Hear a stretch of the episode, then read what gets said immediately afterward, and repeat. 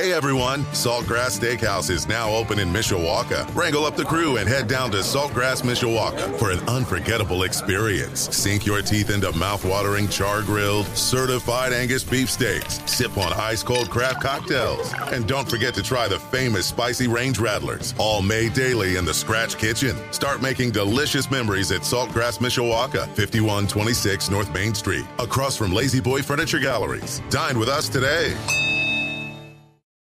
Portions of the day's programming are reproduced by means of electrical transcriptions or tape recording. This is Budweiser's weekday sports beat. Never say never, but never. I plan on leading this team with an unwavering standard. Everybody love everybody. We will call it the golden standard.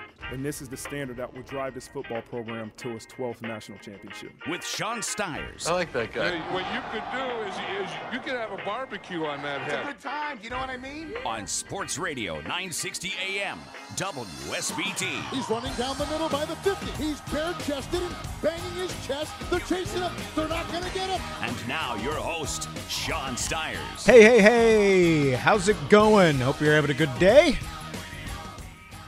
Rolling into a brand new week, a brand new month for that matter.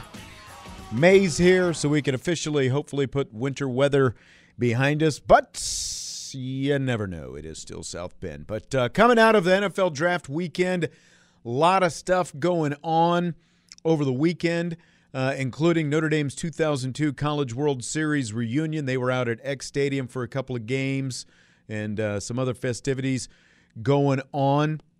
And uh, Pete LaFleur was the uh, Notre Dame baseball SID for that team, sports information director. He and I got to uh, to both hang out over there with uh, the 2002 team this weekend, and uh, he's uh, he's driving home to Colorado right now. But he's going to join me in about an hour, and uh, we'll catch up some things that happened this weekend and some memories of that 2002 team as well. But we're coming out of the draft weekend.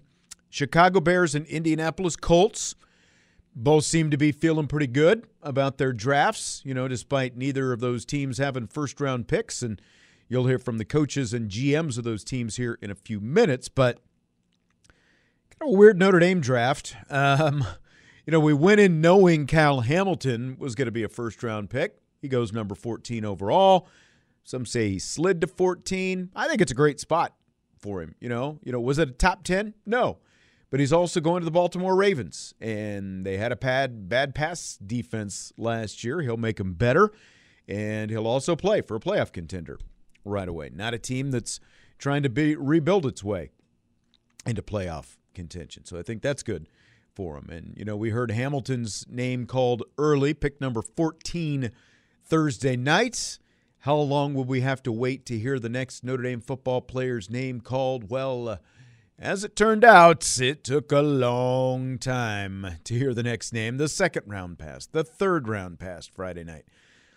Then the draft fired back up for the final day Saturday. Saturday, there goes the fourth round. Still no more Irish players picked. And then finally, a full 150 spots after Kyle Hamilton was drafted, Kyren Williams is picked by the defending Super Bowl champion Los Angeles Rams at pick number 164. Williams goes in the fifth round. It was pretty much crickets the rest of the way as far as the Irish were concerned. Again, kind of weird. Record eight guys drafted last year, and then just two players drafted in uh, seven rounds this year. Fewest Irish players drafted since DeShone Kizer and Isaac Rochell were the only two after the 2000 in the in the 2017 draft. After the interesting thing, after of course that 2017 draft came after Notre Dame had gone 4 and 8 in 2016. Bottom falls out. Brian Kelly's forced to clean house. All the new coordinators come in. Result: five straight double-digit win seasons.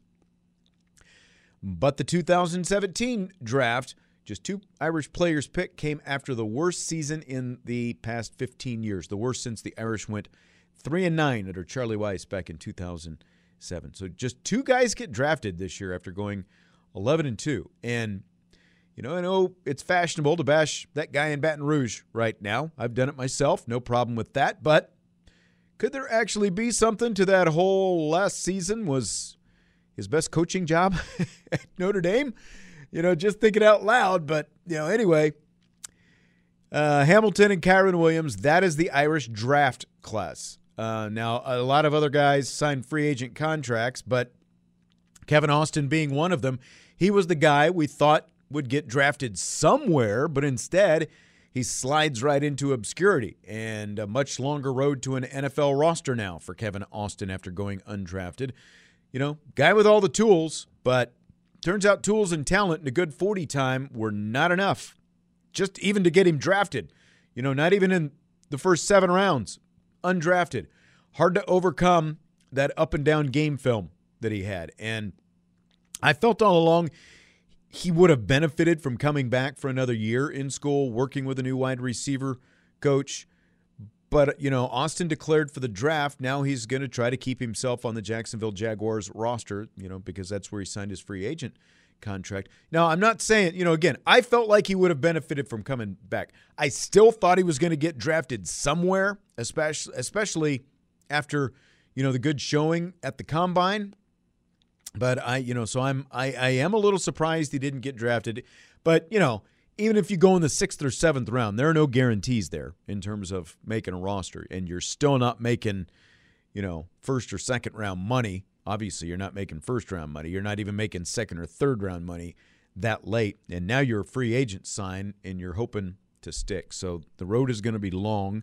But uh, a bunch of other guys from Notre Dame signed free agent contracts as well. Jack Coan with the Colts seems like a good situation for him there. Myron Tagovailoa with the Raiders, Drew White with Washington, Kurt Hinish with Houston, and Isaiah Pryor with the New Orleans Saints. So good luck to all those guys because again, it is not easy going that free agent route, but that doesn't mean you can't stick. You know, some guys fare better than others, but uh, good luck to all those guys. We'll see how that goes. But again, just two guys drafted. But now you got the Bears and the Colts. Neither of them had first round picks.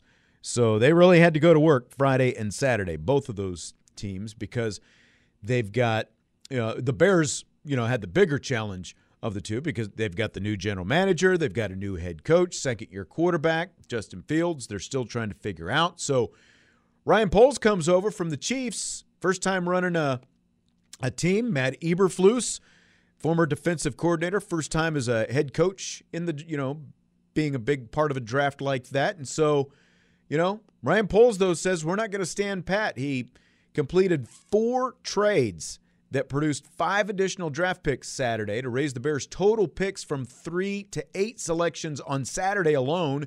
And they up it to 11 overall draft picks by swapping some stuff around. It is the most picks the Bears have had in a draft class since they had 12 back in 2008. And here is Ryan Poles.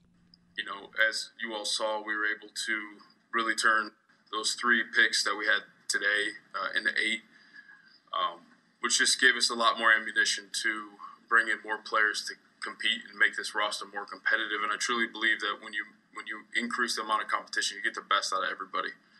Uh, it also gives us a high hit rate of, of players, you know, to bring onto the roster. Um, that can really impact our team and, and develop as well. A lot of the guys we brought in, uh, you know, the scouts were excited, the coaches were excited, the coordinators were excited, the head coach was excited. Um, so I'm pumped about the direction this team's going, and, and we put a really good first step into this. So. And so you know, so they're excited about it, and they have reason to be because you know, again, they they had obviously purged some of the roster made some of the moves like trading Khalil Mack, and now none of the guys they're going to get is going to be a Khalil Mack in this draft. I mean, at least it would not appear so unless somebody ends up surprising, but they got they got numbers and that's what they want because they talked going into the draft we need to get more athletic, we need to get faster and do all those kind of things and they came into the draft with needs at both wide receiver and on the offensive line as well. That's not where they went with their first two uh, picks. They had two picks in the second round. They went defense instead. They went with Washington corner Kyler Gordon, uh, ranked by some as the sixth best corner in the draft. And then they grabbed a safety, Jaquan Brisker from Penn State, nine picks later. So they get a couple guys, both levels of the secondary. Here's what Poles had to say about how they approach those picks from a need versus talent standpoint. Again, when you've got needs – wide receiver and offensive line versus talent available? I'm a, I'm an offensive line guy. Like obviously, I would I would fire away at, at all of them if I could, but it's it really comes down to the preparation. It comes down to the board and, and where guys are valued. And, and this year, where we sat, to me, there were two good starting level defensive players. And I would have made a huge mistake for this organization to say, you know what, let's just leave them there, let someone else take them. And then we're going to go to offense where they're not on the same level. and then you're kicking yourself a year or two later when that guy's at a, you know, an all pro. But yeah, I just did what I needed at the time. It's, it, so it, again, it comes back to discipline and doing things right when I felt like that's going to be a decision that we're all happy with. And, I, I like it. I like the fact that they went with more talent. If you want to be a championship, you know, it's just like recruiting. You want to be a in in college. You want to be a championship roster. You got to have higher end talent around. And so, you know, why take why take a, a third round guy in the second round just because? Well, that's a position that I need. You know, they need help all over the roster because of where they are, and they feel like they've upgraded at you know both levels of the secondary, and those are those are you know those are both the areas of need as well. So I like the fact that they did that. I like the fact that he stuck with his board, especially being a first time guy.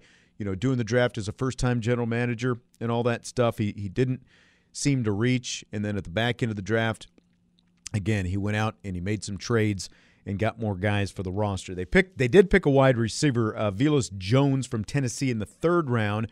Then they didn't pick again until the fifth round. And they made two picks in the fifth, three in the sixth, three more in the seventh. And here's what Poles had to say when he was asked if he expects all 11 of these guys now to actually compete for jobs. Yeah, I won't put limitations on, on where they're going to fit. May it be a process where you start depth and work your way into a starter. It, it may work that way. There's going to be some surprises we see across the league all the time where guys shoot to the top quickly and they earn that trust and, and they make plays and they're rolling. So obviously you hope for the best, but there might be a process. It takes time. This league's extremely hard um, and tough, and there's a lot thrown at these guys. Um, but that's why we really emphasize the makeup that, that they have inside of them because they're willing to go through the hard times. They're willing to listen. They're willing to put their pride away and start from the bottom and work up. So that's Ryan Poles, the Colts, or not the Colts, excuse me, the Bears general manager. The Colts had a pretty nice haul themselves. They ended up with eight draft picks overall one in the second, three in the third, uh, one in the fifth, and two in the sixth. So, you know, they, they kind of ended up with, you know, their, their picks were closer, you know, four total picks between the second and third. So half of their picks came in, either the second or the third round. And then safety Rodney Thomas from Yale in the seventh round. Colts general manager Chris Ballard asked afterwards if he thought – his team needed an influx of you know some new competition for his team and his roster. I think we needed an influx of youth. You know, we're young. We're I tell you, we're still pretty young, um, but you know, it's you know the group from 18. You know, now they're four years in the league, um, and we you know one of our big objectives was we wanted to add a you know as many good young talented players as we could to create as much competition as we could. Look, we all know what makes people better having to compete. Um, and we think we've added some guys that's going to, you know, push that um, that competition to the level, you know, to another level. All right. So uh, Alex or Alec rather Pierce, wide receiver from Cincinnati, was their first draft pick. They got him with the 21st pick of the second round. Pierce is a guy, 52 receptions, 884 yards, eight touchdowns for the Bearcats last season. And this, you know, again, when you talk about need and talent and all that different kind of stuff, this is a guy they feel pretty good about. According to ESPN stats and info, Pierce, the new Colts wide receiver, led all FBS players in catches with 13 and 521 yards on go routes since 2019. So, in other words, they're getting it going downfield with that. Now, one you know caveat. Now that's that speaks to his speed and, and that kind of stuff. But one caveat with that is you're talking about college defenses. You're talking about an AAC team and you know all that different kind of stuff where you know the, the coverage is not as good. But still, he led everybody. You know, so that that that covers a lot of different people. But here's what Frank Reich, the head coach, says on if he thinks Pierce is going to be able to play right away. Yeah, it's going to be very. Same every year. I mean, we're you know, we are talking about this as an offensive staff the other day before the draft ever even started. We're just saying, you know, this year as much as any year, like in these skill, there is no depth chart. We're just competing. You know, we're rolling, and roll guys through. I mean, it's the NFL in a sense. Everybody knows that's the way. That's what's great about these guys. They all know that we're going to put the best guys on the field. So um, we'll roll through. Everybody got a chance to compete. I like it. Frank Reich, you know, he's been around meritocracy. Go out and prove yourself, and then you'll get on the field. You know, that's that's what sports is supposed to be about from the top down, but especially, you know, I, I think in uh, professional sports. But tight end was another area of need for the Colts. They grabbed six foot seven, 253 pound Jelani Woods from Virginia with their next pick. Remember talking about him quite a bit when the Fighting Irish played at Virginia last season. Then they got another six-seven tight end, Andrew Ogletree from Youngstown State, in the sixth round. And Frank Reich seems to like that tight end room quite a bit. Yeah, I feel good about that room. Um, as you know, it's the offense really wants to be tight end centric in some ways. Um, a lot of playmaking goes on in the middle of the field. Um, you get the you get unique matchups there's a lot of things you can do formationally. There's a lot of things you can do when you put multiple tight ends on the field at the same time. Um, but you always want to have enough good players that, that you can put those different personnel groups on uh, on the field. And you know, it's interesting. We go into this draft every year, and I think I say to Chris every year, and almost and the team, there's a sense where as a coach, where you know you love your guys, the guys you already have on our roster and and so I, we always I always start with the mentality like, hey, we, we don't need any draft picks. We're, we're good. Anything we get in the draft is a bonus. I really feel like that. Like I, I don't make that up. I, I, I, really do feel that way. Um, but that being said, you know, there's other uh, there's a lot of players that I'm telling. You know, Chris and I are talking about. love that guy, or you know, I'm listening to what Chris and his staff are saying, and we're engaging. And oh, love that guy. Yeah, I see it the exact same way. Or this. So um, when we get to add pieces, it's fun and it makes us. You hear us talk about we want to be multiple, and the tight it starts inside out, and the tight end position is really important. So there you go, Frank Reich. They needed tight ends, they needed wide receivers. They got uh, themselves a wide receiver. They think he's a pretty good one to help out Michael Pittman, and uh, you know they also talked a little bit about. Um, T.Y. Hilton, and uh, we'll get, let you hear kind of some of those thoughts coming up on uh, on tomorrow's show from uh, from Chris Ballard on that. But you know, I, more or less, they're still kind of reevaluating where T.Y. Hilton is right now. We uh, also plan on talking more Colts draft later this week. Jake Arthur from the Colts Sports Illustrated website will uh, join me on Wednesday, and uh, we'll we'll um, kind of get his thoughts on this Colts draft. Coming up next, Kevin Austin goes undrafted. USC has ticked off Pitt head coach Pat Narduzzi. Talk about those storylines and more with Brian Driscoll from IrishBreakdown.com. It's Budweiser's weekday sports beat brought to you by Budweiser, the king of beers, locally distributed by United Beverage Company of South Bend. Sports fans, this bun's for you. Tim Growl State Farm Insurance. Save money on home and auto insurance with Tim, serving both Indiana and Michigan. Call 574 232 9981. Barnaby's of Mishawaka and Granger, serving our community while serving Michiana's most favorite pizza since 1978. And the Food Bank of Northern Indiana.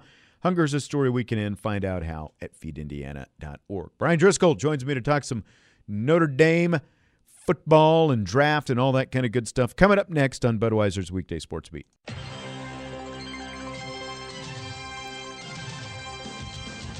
Budweiser's weekday sports beat continues on Sports Radio 960 AM WSBT. Joined right now by Brian Driscoll from IrishBreakdown.com. Now, my friend Bobby Hensley, who joins me a couple days a week for Rapid Fire, he's a big NFL fan, but he can't stand the NFL draft. And I know you said, you know, you don't watch a lot of NFL, but you actually watch some draft. How much draft would you say you ended up watching this weekend, Brian? I had it on the entire time. Did you? Okay. Now, did I pay attention to every word that was said? No. Right. right. but it's at least on the entire time, and I and I, you know, I'm I'm, I'm one of those nerds that like has my spreadsheet out and I'm entering in who was the latest pick and you know all that kind of stuff. So yeah, I'm that guy. Oh, I'm that guy. Okay, I see. I didn't realize you were you were you know that that into. I've been that way since I was a kid. I mean, I was I was a Okay. draft junkie before. I mean, like as, as going back as a kid. So you grew up, you know, like idolizing Mel Kiper Jr. Basically, is what you're saying. Uh, what he did, sure. yeah, I'm not. That's what I mean. You know, As my career can- choice has shown. we can all we can yeah exactly i mean you know you both have you know very distinct opinions so you know there's have- nothing wrong with that I have great respect for Mel Kiper and people like him. I, it's like I say the same thing about Tom Lemming in recruiting. I Sure. I don't agree with Tom Lemming on everything, but you know what? Like he was a pioneer that opened up an entire industry for people like myself to go through. right right And much love and respect. Same thing with Mel Kiper. I mean, you know, as much as I dislike the banter between him and Todd McShay, it's, it was odd. It's i did really see that tweet actually this week Yeah, it was just it's so weird, but there was a moment where it's like almost like they were getting hammered for how bad the feedback was, so they had to have like this love fest in the Uh-huh. late in the thing. And it was like you know, the only true thing Todd McShay's ever said uh, was you know Mel, if it wasn't for you, I wouldn't be here, and it's very Right. true. I mean, you know, maybe someone else would have come along and started it and whatever, but I mean, it wasn't. It was Mel. And I have, I have great respect for, for him in that regard. Well, because it's, it's hard to do. you know, we it takes guts. yeah we we because when you are a pioneer you're going to take some hits just like the whole you know we played when the draft started last week the infamous bill tobin you know who the hell is mel kiper and all that stuff when he ripped him for for you know the 94 draft you know look yeah mel kiper wasn't a guy who had any real connections to the NFL but he had a passion for for doing that and you know, like everything that has come, like there weren't all these mock drafts going on when Mel Kiper started Right. up. You know, so there's there's a lot. You know that that whole industry has come a long way since Mel Kiper kind of you know put his own neck and reputation out there and kind of got got the ball rolling with it. And, and wasn't it over Trev Albert? It was Trev Albert So- and Trent Dilfer. Yep, So uh, it looks like uh, it looks like uh, Mel was right. that's exactly right. that's exactly that's why right. he's that's why he's employed and Bill Tobin is not. Yeah, and then a few years later, job. Bill Tobin is gone. Bring you know, bring in Bill Polian. He drafts Right. Peyton, you know, and then he had a big Right. choice to make: Peyton Manning or Ryan Leaf. And as you know, as someone who's followed it, like that was not, you know, No. that was split right down the middle in, in There- terms of who, you know, who I thought who about, you know, or who Yeah, thought what about argue who. if you look at the yeah, I'd argue if you look at the national analysts that there were more people leaning towards Ryan Leaf than Peyton Manning. Yeah. if I remember back then. So, you know, look, it's easy to look hindsight and be like, oh hey, but that's what I respect about Mel, and that's what I I try to do with with what I do is I'm going to be wrong. I'm going to have takes. I think they're going to win this game. I think this guy's going to be a good player. I think this guy's going to be good or not good. And I'm going to be wrong, but I respect people that are willing to put their opinions out there to be judged. yeah, And because especially now on Twitter, it's like no, you know, people sc- screenshot, save things, and you mm-hmm. know all that other kind of stuff. Just hoping for that moment that you're wrong about something, and you know, but I don't care. It's it's fun what I do, and if you don't believe in what you're saying, then you probably shouldn't be saying it. There you go. He's Brian Driscoll, IrishBreakdown.com. He's you know you, he's always got a message board. You can find him on Twitter. You know, so if you want to go at him, you know I'm where to find him. That's right. Very I'm accessible. accessible. That's right. They do a mailbag every week for that That's matter. right. So That's live mailbag. Well, uh, you know, I definitely thought. And I think you and I agreed on this. We definitely agreed on this. Kevin Austin would have benefited greatly from coming back for another year. But I also thought he would have at least been drafted instead of ending up a free agent signed. So, what do you think of where Kevin Austin was, you know, is now and the whole situation he went through over the weekend?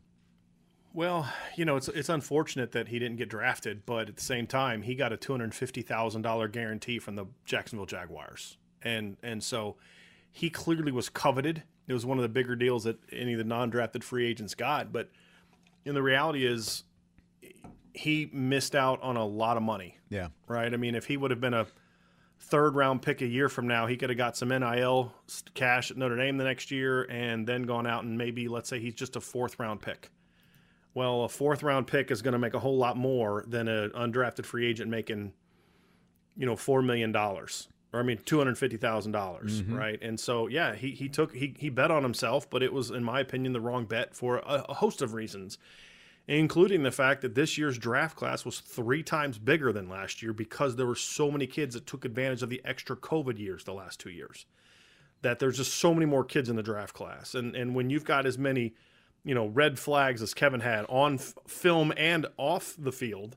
True. It's just this wasn't the year to to have that many check marks against you. Yeah. Can you think of? I was kind of racking my brain. Can you think of a bigger miscalculation in recent years by a Notre Dame player like this? I mean, the first one that obviously pops in my head is Darius Walker. I mean, that's Yeah, the one that always yeah. kind of pops in my head. But yeah, I, I just as I think recently of guys that, that had a year and should have. I mean, you could say like, okay, Kyren Williams, but I think Kyren still made the right decision. Yeah. You know, it's it's not like he came back next year. He's going to go run a four four at the combine, right? I mean, he is what he is, and I and I don't know if there's anything to be to be gained by him coming back. Kevin had a lot to gain, and and you know he, he made the wrong decision, and he had some people. I mean, his agents Drew Rosenhaus, like uh, that, kind of surprised me. Is just like okay, there's a lot of people that miscalculated on Kevin Austin's draft Yeah. status because I don't think Drew Rosenhaus is signing someone he thinks is going to be a you know a late round undrafted free agent at this point. In. Yeah, exactly. Well, and you know, just like you said, yeah, two hundred and fifty thousand dollars. That's that's a nice you know little sign, but it's a big difference from being a, a guy who was drafted one and two, two hundred and fifty thousand bucks.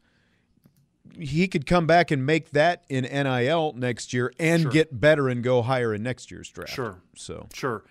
I just wonder if part of it was just Kevin just didn't want to. I mean, there's the injury risk of injury, Right. And does he? He's got just his degree. he's Does he want to? Yeah. I, you know, somebody said like he didn't really want to go to through school again. I don't know. I don't know where he was. He was a four year player. I would assume that he was on pace to graduate. And if he wasn't on pace to graduate, then that explains why he didn't come back either. Because you can't get a fifth year at Notre Dame if you're not on pace to graduate on time, which I think is a little weird. But uh, yeah, it's my understanding of the rules. So, end of the day, whatever the reasons were, it didn't work out for him. Yeah. And you know, he, I hope he's focused on. Like somebody asked me, "Do you think he regrets it?" And I said, "I hope not. I hope that he's not worried about. it. I hope he's like, yeah, you know what? Use this as fuel. You know, chip on your shoulder and Yeah. But then also hear the reasons why you didn't get picked, and and use those as say, okay, it's not just about me having like Kyren Williams can have a chip on his shoulder, right? He wasn't picked till the fifth round because he's too small, he's not fast enough. Like things you can have a legitimate chip on your shoulder. For Kevin, it's like, well, you got suspended for a year. You you were a terrible route runner. You couldn't get off the line of scrimmage against press. Like there's nothing Kyren Williams could have come back next year and improved upon. He's already a really good player. With Kevin, it's about like, dude, you got to take your craft seriously, and if you're willing to do that, you can have a very long career in the National Football League. Sure. Because if you look at that Jacksonville Jaguars depth chart, take away where he was drafted, he's got a golden opportunity in front of him to play with a great talented quarterback in, in Trevor Lawrence and and a, and a receiver depth chart that outside of Laviska Shenault is kind of eh. You know, so if he can get his head on straight, put in the work, he's got a chance to turn that undrafted free agent situation into a, hey, where'd this guy come from conversation in a couple years. What'd you think of uh, Jack Coan signing with Indianapolis? He looks looks like maybe a, a good shot to you know to make a roster down there to me. Sure. I mean, you, you look at the two guys behind him. I mean, James Morgan. I, I, I don't think there's any question that, that that he'll have a chance to beat out James Morgan, who was a fourth round draft pick. I by the Jets, I think, a couple years ago, which was a little questionable. And Sam Ehlinger is a loved him as a college quarterback, really fun college quarterback. But I, I don't know if he's got the arm. I mean, the one concern you have about Jack Coan is okay, he doesn't have a great, great arm. Well, I Mhm. think he's got a sh- little stronger arm than Sam Ehlinger. And it's and Sam was a six round pick last year, so it's not like the Colts have invested a ton of money into him. So at the end of the day, it's going to be, hey, whoever proves himself to be the best guy is going to get the job. There's not like a a big you know gar- big chunk of guaranteed money they gave to some first round draft pick a year ago. That if uh, Jack Coan comes in and outplays him, that guy's still going to be on my, my backup quarterback because we we gave him a thirty million dollar guaranteed contract or something like that, right? I mean that's that's the thing. So I think it's a great situation. Frank Reich, I think, is a really good quarterback's mind. I think Scott Turner's system is one that fits Jack's ability quite well. And look, two of their last three quarterbacks have been Philip Rivers and Matt Ryan, so they're clearly not too concerned about mobility from the quarterback position. Right. Uh, which I also think fits Jack. They they want to get the ball out quick. Someone who can make quick decisions, get the ball out quickly and accurately, is what they're looking for. And hey, guess what? That fits Jack Coan to a T. Yeah, you know, and I just played a clip from Frank Reich at the at the end of the first segment where he was asked about these new picks and do they have a chance to compete for jobs, and he basically said, you know. We're not. We don't go into a, a season basically with a depth chart. It's everything is best man gets the job. And like you look at the fact that they just drafted Jacob Eason a couple of years ago, high in a higher round than they did Ehlinger, and Ehlinger is the guy still on the you know on the the roster now. I, I think that tells you Jack Coan's going to get a fair shake down there. Right. At the end of the day in the NFL, you know what they care more about than being proven right about the draft pick here and there is job security. Yeah, the good ones. the best way to keep your job exactly, and the best way to, and I think Frank Reich is. He's a Yeah, professional. yeah. he played the game. He was a backup quarterback. I think he understands the value in having a dependable backup quarterback. And and he's going to understand. Like at the end of the day, I'm going to keep my job because we win and lose football games. And I don't care if you were a second round pick, third round pick, sixth round pick, or undrafted. If you give us a better chance to win football games, if I can count on you, if my starting quarterback gets hurt more than I can count on that guy, I don't really care where you're picked. And if mm-hmm. anything, in this era of big contracts being handed out to people, and they got a big contract for Quenton Nelson, some other people. Then, then there becomes some of these late round draft pick guys and undrafted free agent guys like, look, I can save myself some money having a Jack Coan compared to a veteran quarterback who I still got to pay a million and a half dollars. Yeah. So there's there's those types of decisions too. But at the end of the day, who gives me the best chance to win football games? And that's who the good, as you said, the good coaches are making their decisions based off that, not gee, I got to prove that my draft pick was correct. Yeah. Brian Driscoll, IrishBreakdown.com. I saw you were doing a little, um, you know, projecting toward next year in terms of the draft in Notre Dame, guys. Let me let me ask you this: over the next, let's say, two years, how many first round picks do you think this Irish team ends up with? They have a chance for at least five. And and I was thinking right in that range, four to five. Yeah, and, and part of it depends on who comes out early. You know, I mean, my five. So I've seen mock drafts already come out that have four guys going in the first round next year. And obviously, Michael Mayer, Isaiah Foskey, Jarrett Patterson, and and uh, Brandon Joseph. Yeah. All been mocked in first rounds at different points in time. And then you talk about okay, let's just assume they all come out and three of them go in the first round. Well, that doesn't include like a breakout from Cam Hart, that type of thing. Well, then you look at the next year and you start looking at you know potential breakouts. You know if a Rylie Mills can break out, but I'm more along the lines thinking Blake Fisher and and Joe Alt, who, as I've written about at Irish Breakdown, Notre Dame needs to start recruiting as if they're not going to have them beyond the 2023 season. Now, if you do, great, but you need to be prepared to not have them because they're that good and they're going to have that much experience by the end of the 2023 season. I could see one or both of them coming out and being a first round pick. Mm-hmm. And so, yeah, I, I think that number is going to jump. And the reason we did that, we always do sort of a post draft thing, but the reason we took that angle is because we had a lot of people like, hey, is it is it bad for Notre Dame that they only had two guys picked? And I'm like, no, it's not because most of their best players are coming back. I mean, that's the thing is uh, when you look at the impact players, the only two impact players that, that they really lost, like this guy was just a, a really difference maker, was Kyren Williams and Kyle Hamilton. Now, Kevin Austin could have been, Right. but Kevin Austin disappeared in some big games this year, which Yeah. is the reason he should have come back. Your difference makers were Kyren and Kyle, and you lost them. One of them only played half the year anyway. The- you know, if Foskey would have come out, he'd have got picked. Jayson Ademilola would have got picked. Jarrett Patterson would have got picked. Cam Hart would have got picked. Now they might not get picked as high, but they would have got picked. And so the draft class could have been bigger, but a lot of these kids wanted to compete for a championship. They wanted to improve their draft stock, and I think there's a lot of faith in Coach Freeman. That that I've talked to different people that if if Coach Freeman wasn't here, maybe we might have made a different decision.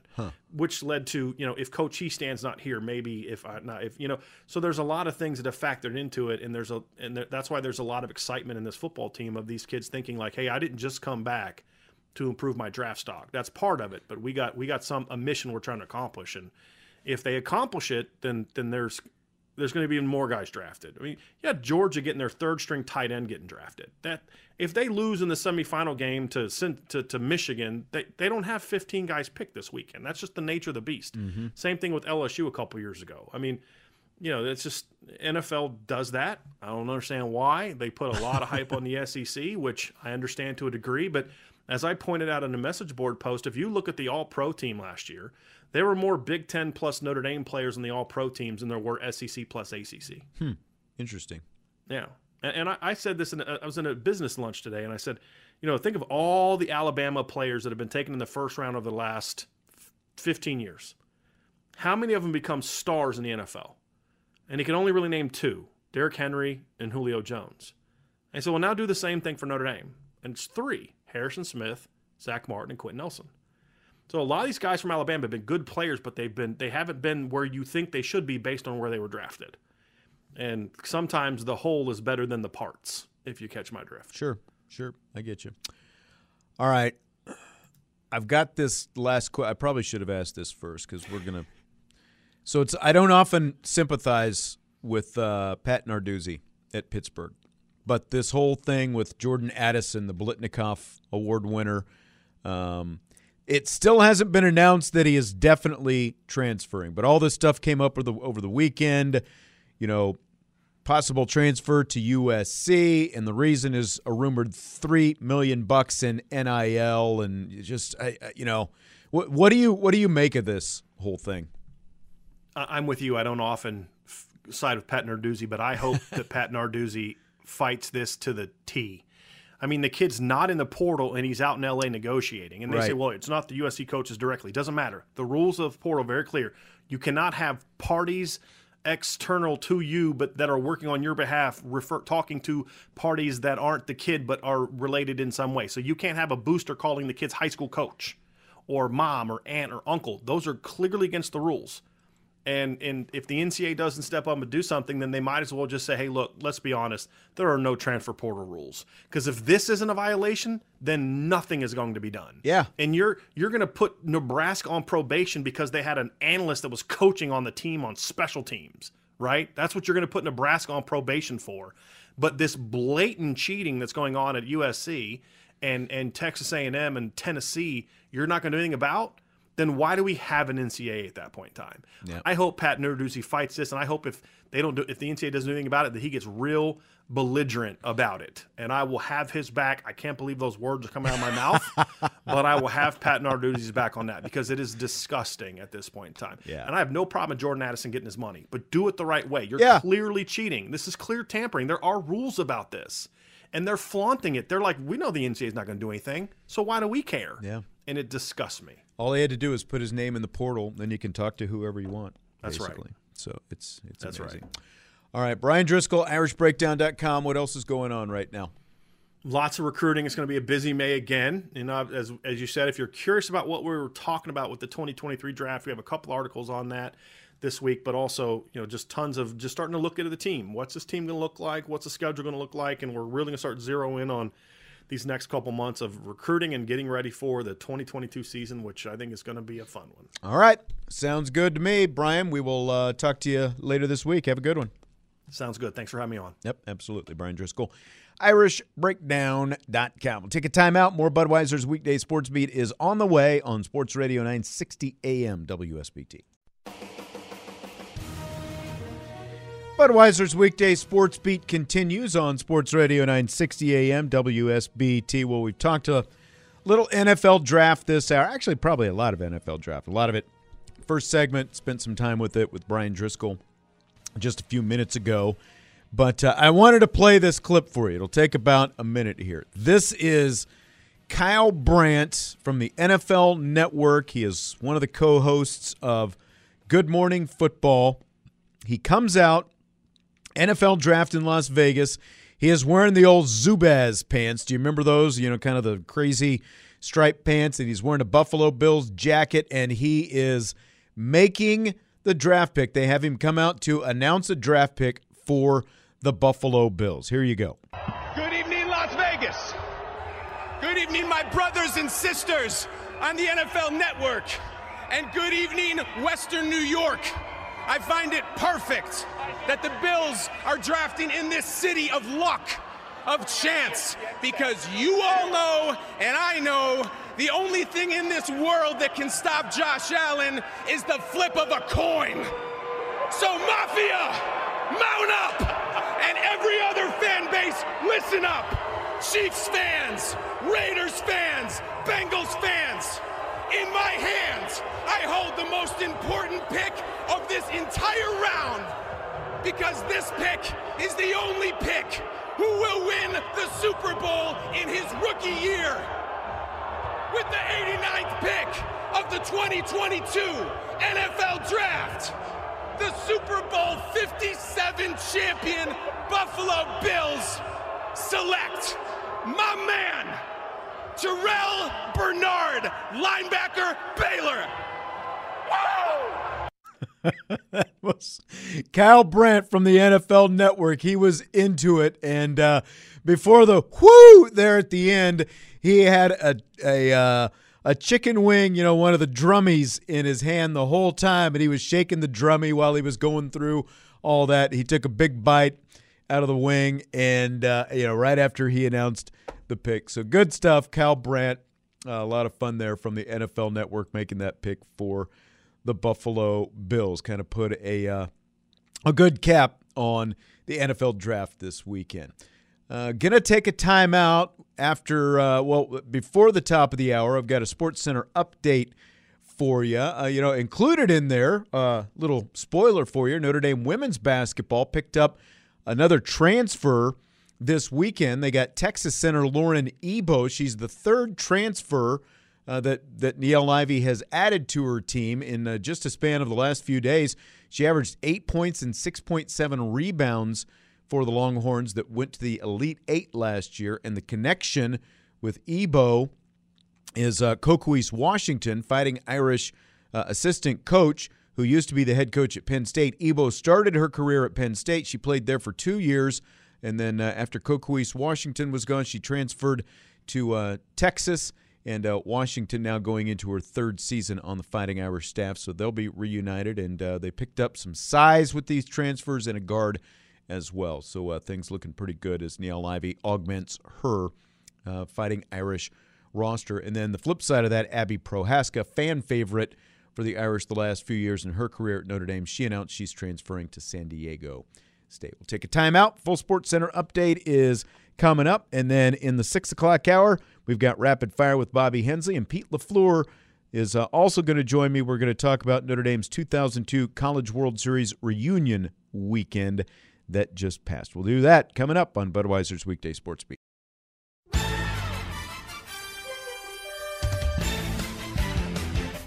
It's hour two of Budweiser's weekday sports beat on Sports Radio 960 AM, WSBT, and uh, Pete Lafleur, longtime friend of mine. He is he was the Notre Dame baseball team's sports information director during the 2002 College World Series te- uh, season, and the team, along with their head coach Paul Mainieri, held a 20th anniversary reunion this weekend at Notre Dame. Made their way out to a couple of uh, games, played some golf, you know, enjoyed each other's company, beverages, all those different kind of good things with the help of the Notre Dame Monogram Club as well. And Pete is on his way back to Colorado right now, joining us from what a truck stop in the middle of Iowa. Is that right?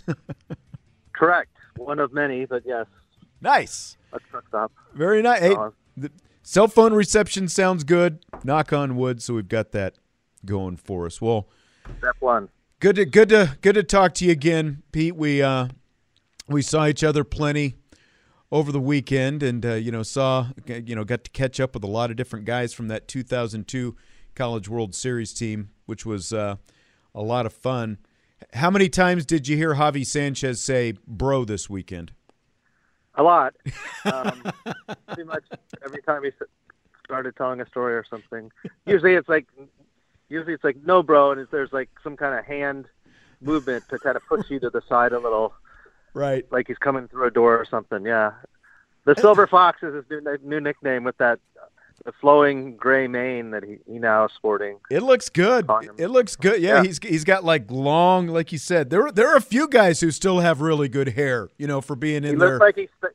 I say, remember, I don't know if you heard me say, he looks like he stepped off the set of a like a Hallmark channel or like that the the the the uh, cable channel that has all the the, the shows that women watch or like a soap opera or something. He looks like a yeah. He looks like a he, he looks like a B actor from some kind of um, you know, very, very tanned and rested, and he was looking good. Yeah, Javi was the shortstop on that year's team. He ended up being a catcher the two years after that. He is a wealth advisor now, and he he kind of rattled off a list of some current, you know, Major League Baseball players, um, you know that that that he right. advises as a, as a wealth advisor. But he's you know he's one of the many great stories of that team, Pete, as you oh. well know. You know because he ended up being the shortstop because of some, you know, really bad misfortune that that team started off with along to, you know, uh, on the way to, to starting off, what was it, 9 and 10 or something like that Right. because of some significant injuries to the two shortstops in front of him. Yeah, I mean, uh, Matt Macri was kind of the really Matt Macri was the the top recruit in a great recruiting class. I mean, the the pitchers in that class ended up getting um, more more notoriety in the 2002 season, but Matt Macri was a a great high school quarterback from where I am right now in the state of Iowa. As I'm driving across the country, and uh, That's right. but he was also a great baseball player, and I was going to be the shortstop, uh, de, de facto shortstop with Alec Porzel graduating, and um, and he was also was possibly going to close some. He's kind of one of those, um, you know, strong-armed infielders who could come in and close some games for you. And he, I mean, he did play in the Blue Gold Series in the fall, and then was injured. And then you referenced um, another injury was to an, another Matt, who was a freshman, Matt Edwards Yeah. who who was going to p- play some kind of reserve infielder role. Then all of a sudden he was became the shortstop for the first few weeks of the season. And as you and I were recalling, um, he was injured, uh, hurt his leg uh, back going back for a pop fly in left in the Notre Dame left fielder crashed into him and um, and that was a member you know the big delay we could it was terrible we could hear him Yep. you know, yelping from the press box. And uh, so then all of a sudden it's like, who's going to be the uh, starting shortstop? Kind of an important position in, in the game of baseball, uh, shortstop. Yes. And um, and uh, Javi, I think, was kind of slotted to be maybe like a backup uh, infielder. He was maybe going to like back up Andrew Bushey at third, frankly, I think. And um, Yeah. and then he was thrust into a really important role. And I think he did have, you know, some errors and things like that. But you know, he could really, I, I can't remember what the term is, but he could, he had a great turn to first base. Um, He did. and, you know, he had a very strong arm, and that's kind of why he was able to transition, I think, later to catcher. Um, and that's where he ultimately was drafted as a professional, was as a catcher. So yeah, but Javi, Javi is just kind of a great all-around story, just because when you add in his personality and his kind of his charisma and whatnot. Pete, we got Definitely to one of a kind. yeah, yeah, that is for sure. And he's yeah, he is. He is he is such a great guy on a team of great guys. There's so many, you know, both unique personalities but also just great team guys who, you know, and they've become so many of them great family men as well. And you know, and that's you know, a lot of you know, coaches talk about family, but that that, that you know, that's always as you well know been a big thing with Paul Mainieri and that you know that extended family of of everyone who's played for him and and you know that's something that that really struck out to me this weekend is just getting to see that atmosphere when those guys get back together and and some of them also bringing back their own families with them. Yeah, and I think, I think, frankly, some of them had not seen each other in roughly 20 years. Yeah. which is crazy. But they picked they picked up right back where they were. Some of them it was in you know 10 years since the 10 year reunion that they had. But uh, yeah, there was. It's funny that first night we were at Aurora, Aurora's right by the campus, um, and it was a Friday night, and it was fairly loud. and you know, you and I are struggling with our different differing levels of hearing, and I was trying to remember which was your good ear and whatnot. but and you know, it, you would hear you would be trying to j- follow a story that someone was telling, and if you, if you could see them talking, you could kind of read the read their lips. But if you couldn't, Uh-huh. it was hard. And so I I had meant to like follow up, up with you and say like, how did that one story end that so and so? But now I can't even remember which Which things I missed, stories? but- I know. but it was but it was it was great and there was just like so much laughing and um and frankly you know that on saturday night at the morris inn paul kind of opened it up for some guys to to share their own pers- thoughts and you know some guys were were fairly emotional and um you could tell they were pretty overcome and, and excited and you know it's pretty condensed time period uh that they were together but i i think it really meant a lot to them and i'm sure a lot of them right now are just so thankful, but also kind of reliving that 0-2 season, but just their whole experience as a student athlete at Notre Dame and what it meant to them and and um, and how it helped them later in life. You mentioned one thing, and like you know, we you talk to these guys and they kind of tell you what what they're doing, and like you know, you're a radio guy, I'm a PR, like and you just kind of you know stock equities, and you're just kind of nodding and just like it sounds impressive. You're thinking like it sounds impressive, but not totally sure what they're saying, and Right. um, but but um, but I know um, I know one of the players I think is already like close to buying a second house in South Bend, and others have leads, and, and then they're just there are. I heard some of them are already making plans for, for the World Series, hoping that the current Notre Dame team makes it there, and getting in on houses that they could rent out when, when or whatever, just crazy stuff. And Yeah. but they're all tremendously successful, and that's a testament to Notre Dame as a school and really the baseball program and what Coach Mainieri built. built. Adam Sargent was a great academic advisor for the team uh, during their years, and I'm sure certainly that helped. No, you know that's a great point because you talk about you know we always hear about the four for forty and, and that kind of stuff and and you know I think a lot of times to people who don't who don't really get to you know see some things up close, it just sounds like a recruiting pitch. But I mean we're talking about these guys twenty years later and that four for forty. It's like there are you know there are a couple millionaires in that group I think or eh, you know at the very least one and a couple other who are pretty close to it and you know and it's Right. and it's not because of what ended up happening in their baseball career it's because of the degrees that they had the kind of degrees that they have the kind of people they are and and what you know they're they're just a lot of successful people in that group outside of the world of baseball Definitely, and, and you mentioned Major League Baseball, and of the players who played on that team, only one reached the major leagues. Matt, we Yeah. mentioned Matt Macri earlier, and he made, made the big leagues with the Twins, but he didn't play that entire 02 season. Mhm. And of course, it's John Axford, who, um, frankly, his the end of his Notre Dame career, he was just struggling with his control, Yeah. and um, um, and so if, if you would have bet who, if, if you would have been taking bets on one guy from that team to make the big leagues, I think Axford would have been pretty far down the, li- the list. Although he was had a you know the term was he had electric stuff. He had just you know an ama- you know ama- amazing fastball and movement on pitches and things. But um, I told you earlier today I wanted to clear up one thing about John Axford that's floating around there in the internet and stuff that I noticed. Right you know, he ultimately finished his career his fifth year at Canisius College, and it was, you know, it's my understanding it was just kind of a thing where the the when he thought he might want to come back for a fifth year, the scholarship wasn't available anymore. But it's being and and what it, people should know that when he made the big leagues, you know, he called Coach Mainieri, Paul Mainieri, the Notre Dame coach, from the, the minor league locker room he was in when he when he got the word.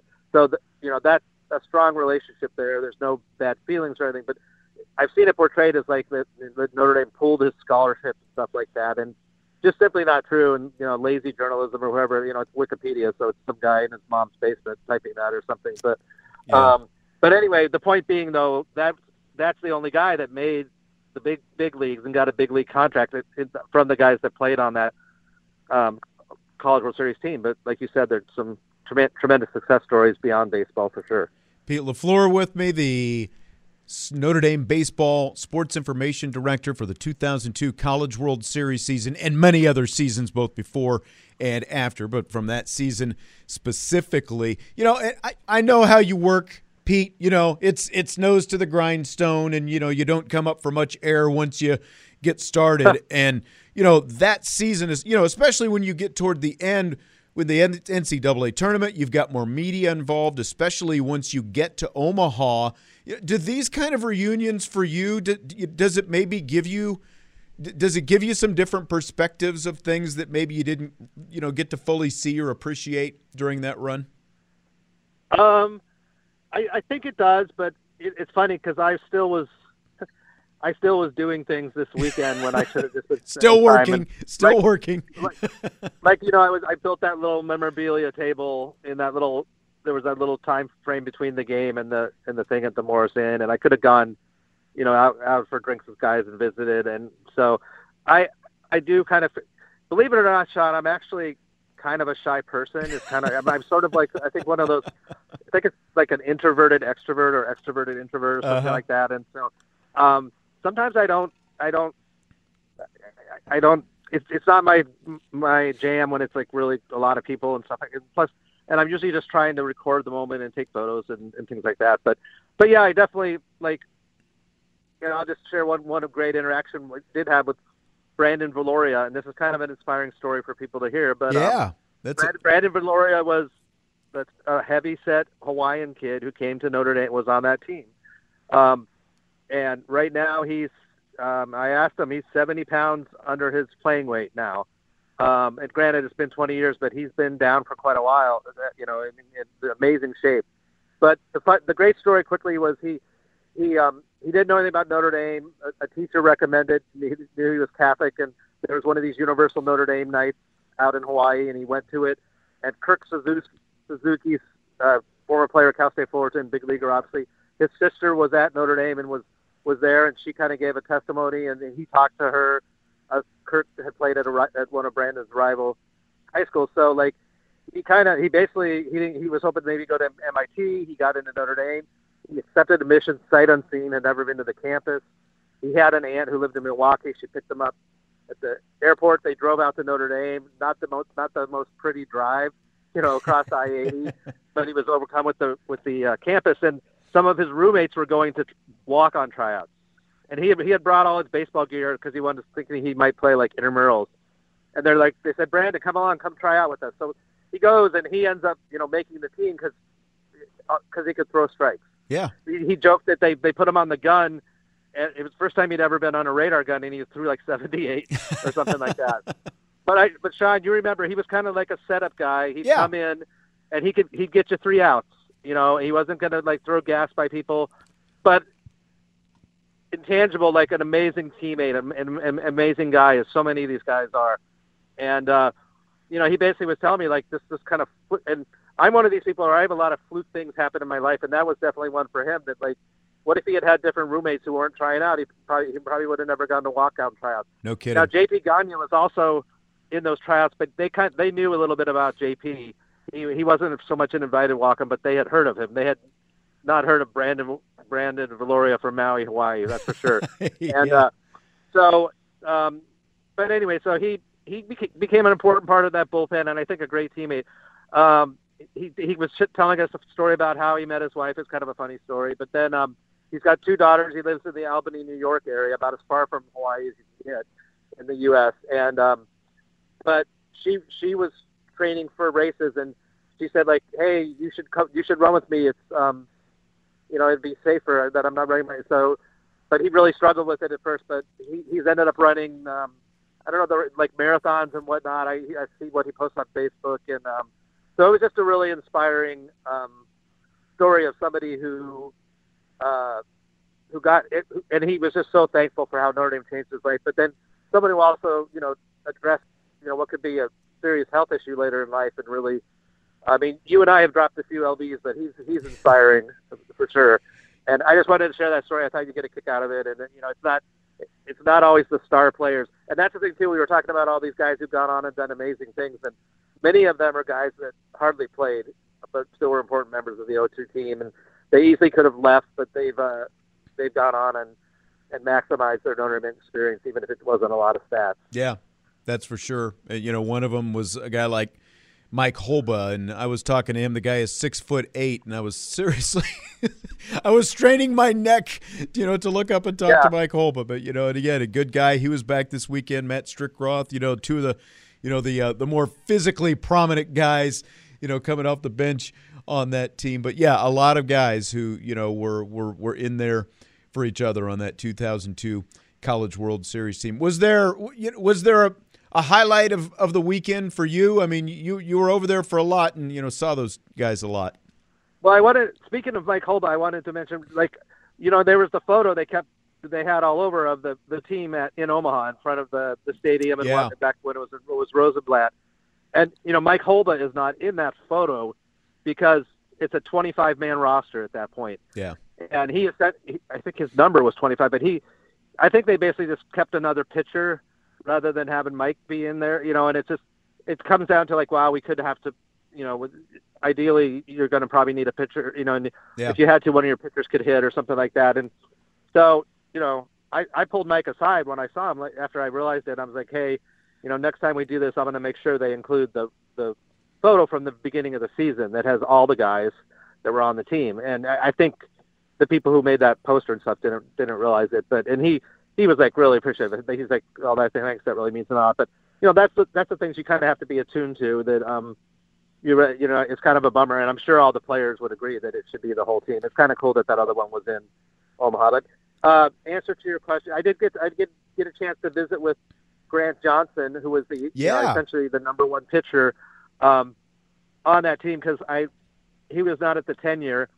Um, unfor- unfortunately, he had to leave like in the second inning of Saturday's game. So I just went out and visited with him out um, outside the stadium, and we're, we're recalling his his dad. Um, why am I blocking on his name? Um,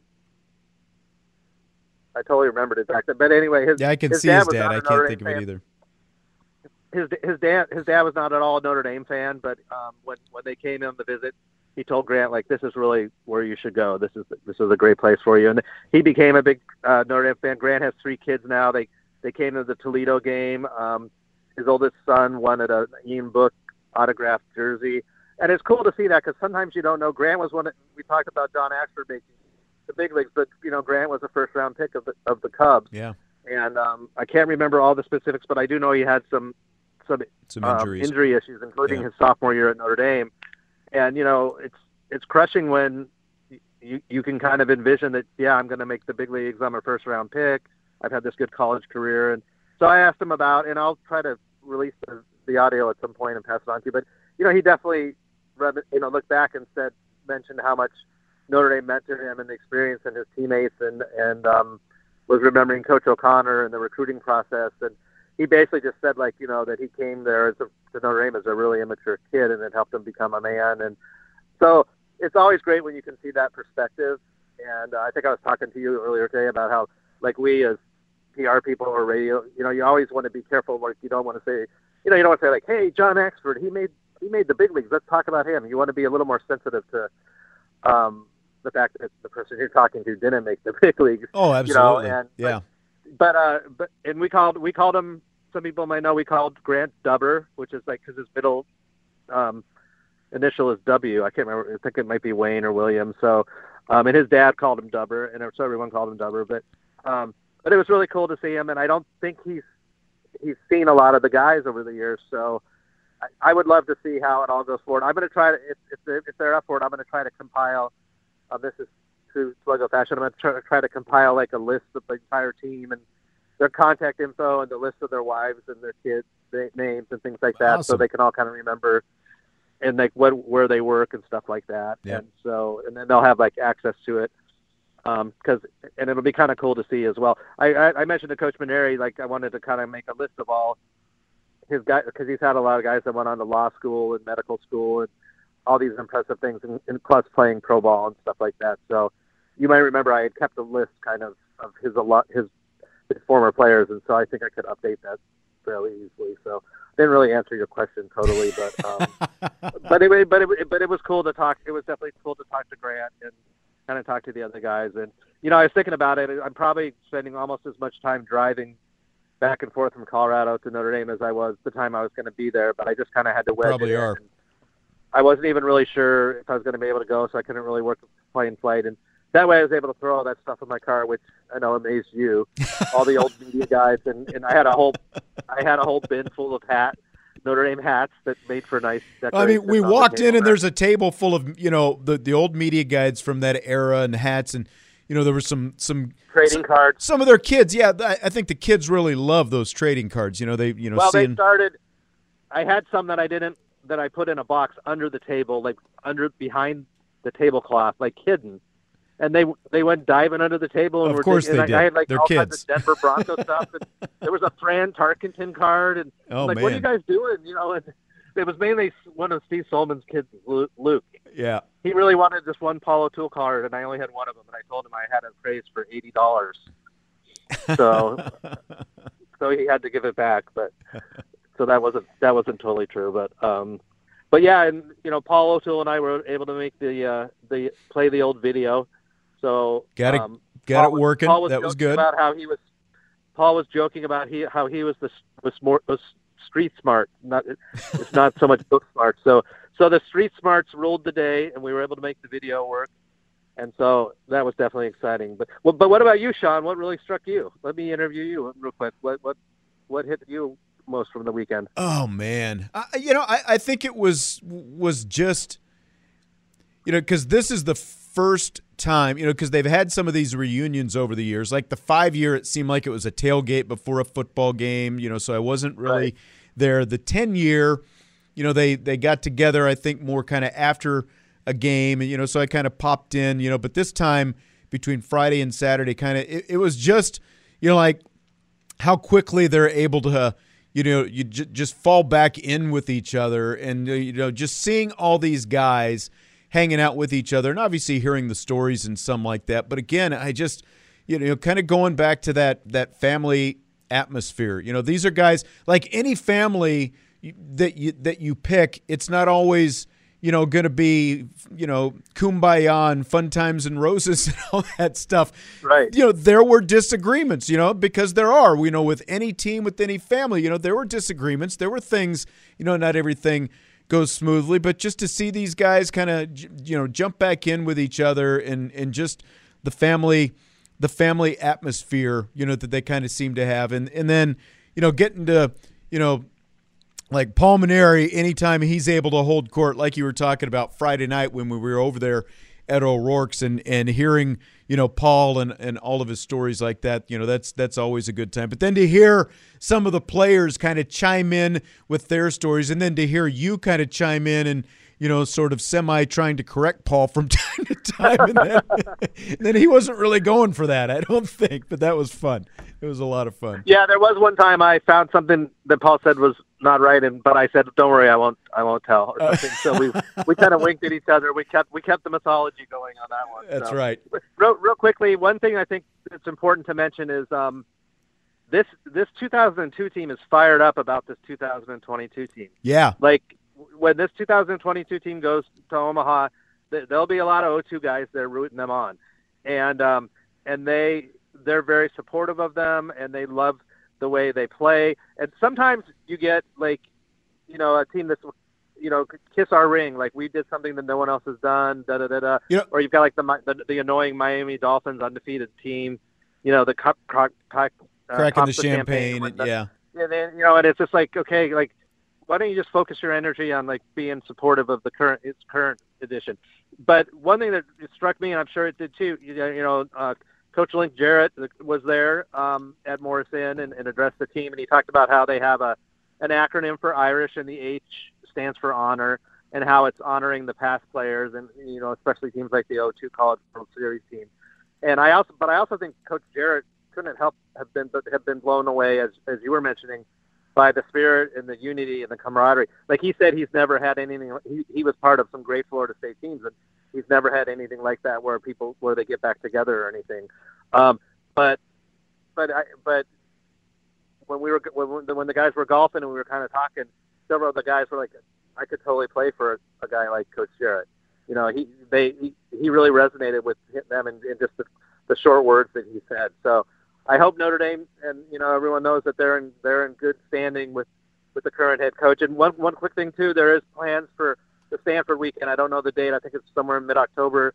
There's going to be an all class baseball reunion. It sounds like that's pretty firmly set. So anyone listening who knows if you're a baseball alum or you know people who are baseball alums, tell them to kind of try hopefully come to the Stanford weekend, and it'll be a big celebration of of all eras of Notre Dame baseball and hopefully it'll be you know an annual or semi-annual thing. It'll be pretty cool. Pete, we're uh, I'm I'm already way behind. Do you do you have a couple more minutes? Like you can wait through a break and, and we can talk for a couple sure. more minutes before you wrap up. Okay, I, I might we might we might as well just keep this going as far as we are right now. But but I've got to get okay. some of these. I got to get some of these in before you know I get too far behind and I can't get them played before I, I seven o'clock. I told you I'm shy, so I don't know what we talk about. That's right. That's right. The extroverted introvert. That's right.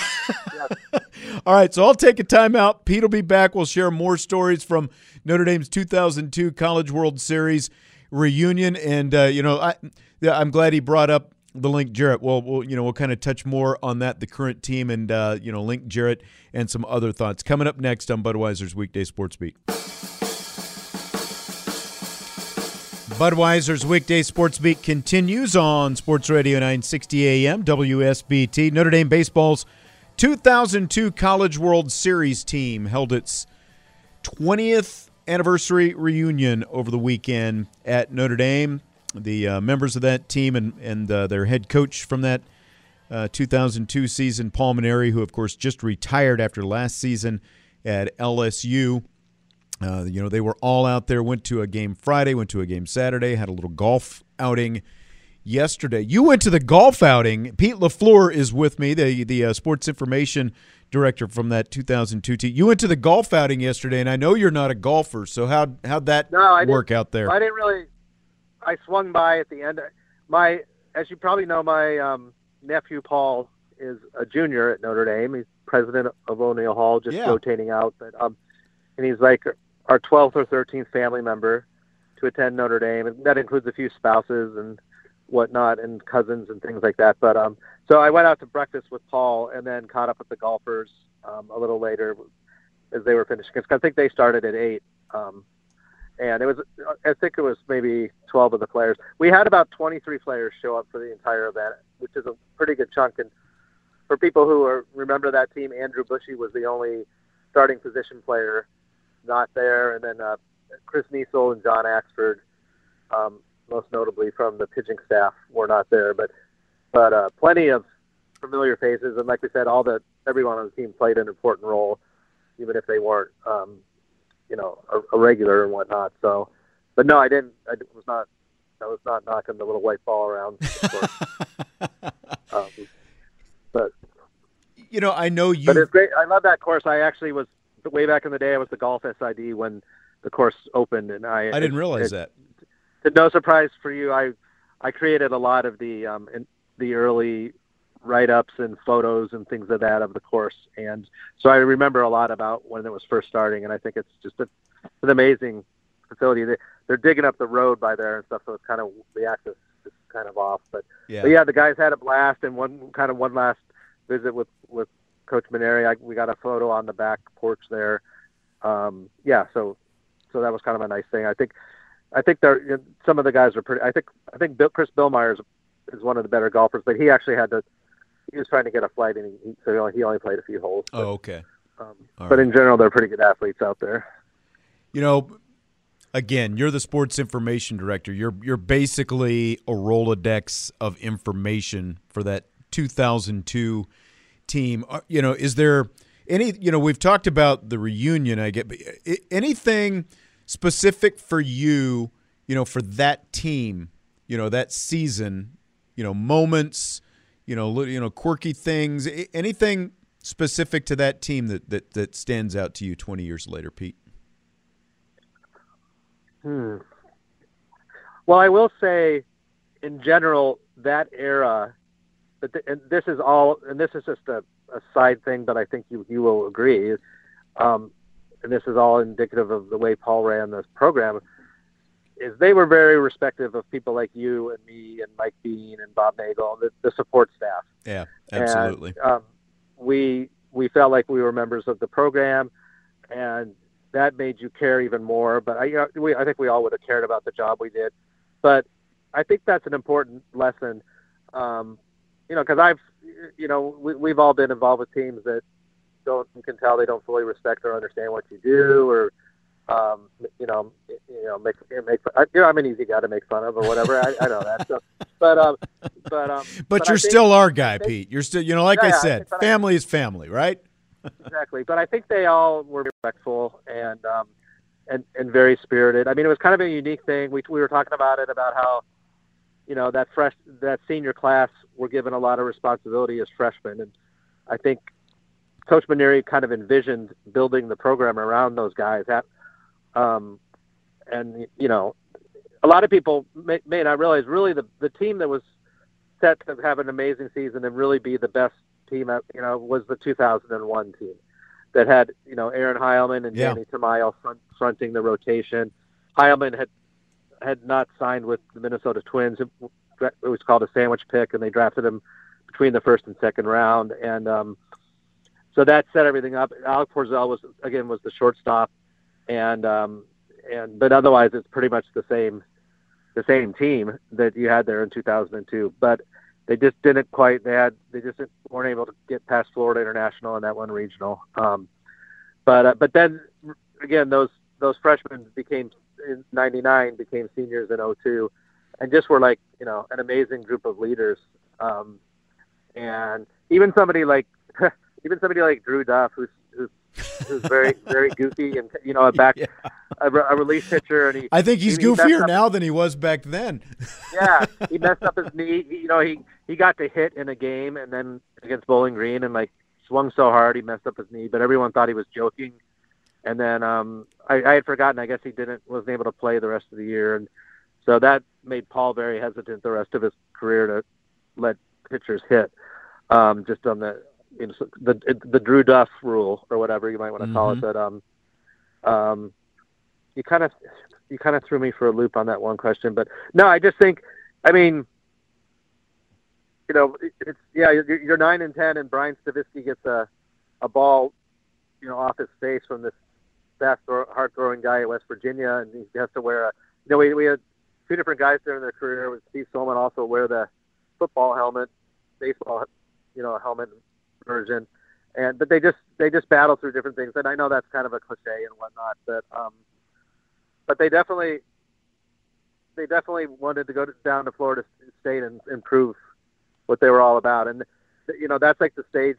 That's the stage they put themselves on. The crazy thing is, you know, we were talking about great Grant Johnson. Sorry, Sean, things are just kind of popping in my head. But That's like, okay. You know, that that that famous game against South Alabama, twenty-five to one. You know, Steve Sollmann, whatever, goes six for seven. Like all these guys had. Um, Paul O'Toole had five hits. Grant Johnson hits a guy and it gives up a double. He gives up a run and then retires the final twenty in the first batter. inning. Yeah, that. Yeah, and like yeah, and it's um, but like if they had lost to South Alabama, they would have had to what like I guess beat Ohio State, or and then like beat South Alabama twice. I don't think they had the pitching depth to probably advance. Right. So they never would have gotten to Florida State. They never would have gotten to Omaha. Um, and you know, so like, and then Chris Niesel de- delivered the three-one win in the the final game at Florida State. So that was two freshman pitchers, um, who probably who've shown in two of the biggest games ever in Notre Dame history, especially in any kind of postseason game. I want to I want to be Um, sure because like a guy who who I think definitely you know goes underappreciated from that team just based on what you're talking about is Pete Ogilvy and right. Ogilvy started the opener of that regional that weekend the day before South Alabama. You know he he got roughed up at Florida State. But again just if you know because uh, essentially they they had Ogilvy go in the opener and, and he's their number 3 guy and then they go Grant Johnson day 2 Chris Niesel starts in game three, and Chris also pitched in relief there in game one. But if if Ogilvy doesn't give them what he gives them in the opener against Ohio State, again, just what you're saying, the whole weekend turns out completely Right. differently, and that it you know Omaha maybe never happens. So yeah, yeah, yeah. and um, yeah, and you know, it's it's great to see Pete Ogilvy. Um, he's also well well below his playing weight and look, looking great. Well, you know, my Uh, wife know, kept saying that guy looks like he could still be a college kid. You know, he looks Yeah. very young for his for you know what forty something. I would say in maybe. general, all you know, I would say in general, all the guys look very good. You know, above average for a twenty year old, twenty years removed from from college. Yeah. Um, you know, better than we did it's- twenty years on. uh, oh yeah, um, that's a given. But but I just think um, I I know before too we were talking about um, the current team. I, I don't know if, that, if you were wanting to steer that way at some point. Too, We've got but- about two minutes here, just so you know. We've got Oh. about two minutes, so we've got to edit Well, one thing just real quick is I just think it's amazing what what they're able to do with they don't they don't have a Grant Johnson, Chris Niesel, Pete Ogilvy, John Axford setup with like four four really strong starters that could go seven or eight. You know, I think most of the year this year in game two they've only gone like four innings, and then I think it's Rao comes in. You know, typically and it comes in, but they but they're making it work. And the main thing is that that the position the position player group reminds me a lot of the O2 team because a lot of guys who, who can do it and just very fundamentally sound Yeah. and they just start getting hits and then next thing you know it's an eight run inning like they started game two over the weekend and it seems like they have a lot of guys who can come up with big home runs as opposed to like Nico last year. There's not just one big bopper. They have a lot of lot of guys who can who, who, who can rise who can rise to the occasion. So I think that's a tribute to um, to what Coach Jarrett's doing, and um, I'm you know I'm as you know I'm a pseudo media person now, but I try to, so I try to remain neutral. But it'd be great to see them you know make a run and I, I think I saw a project, projection where they last week going into last week they were a five seed national five seed, which would put you in position to host a super regional, which would be awesome. Yes, But, much different so- than last year potentially if that holds up. Yeah, So, yeah, definitely. Big time, big time. But yeah, uh, that the the, the O2 team just was, was just a was just a, a special season, and you know it just again it was probably one year late from 01, and it was just but it was just an outgrowth of what Coach Mainieri was building. And you know people don't realize Brian O'Connor was the pitching coach then, and he's built an amazing program in Virginia. Yep, national and, uh, championship. you know, Yep. you basically had two amazing coaches t- running that program, um, and that's that's a pretty good uh, recipe. Yep, to, pretty amazing. to get things started. All right, Pete. I uh, Okay. enjoyed it as always. Safe travels on the rest of your way home. And uh, are you going to get back tonight, or are you going to stop and rest somewhere? Um, whatever I need to do. Okay. But I will send you a text, Mom, letting you know I got All right. Okay, Okay, thank you. Peter. I will talk to you later. Okay. bye. Right, bye. Pete LaFleur, Notre Dame's uh, sports information director from the 2002 College World Series team. We're going to wrap it up with that. Budweiser's Weekday Sports Beat brought to you by Budweiser, Tim Grell State Farm Insurance, Barnaby's of Mishawaka and Granger, and the Food Bank of Northern Indiana. We'll talk to you tomorrow night, WSBT South Bend. Hey everyone, Saltgrass Steakhouse is now open in Mishawaka. Wrangle up the crew and head down to Saltgrass Mishawaka for an unforgettable experience. Sink your teeth into mouth-watering char-grilled, certified Angus beef steaks. Sip on ice-cold craft cocktails. And don't forget to try the famous spicy range rattlers, all made daily in the Scratch Kitchen. Start making delicious memories at Saltgrass Mishawaka, 5126 North Main Street, across from La-Z-Boy Furniture Galleries. Dine with us today.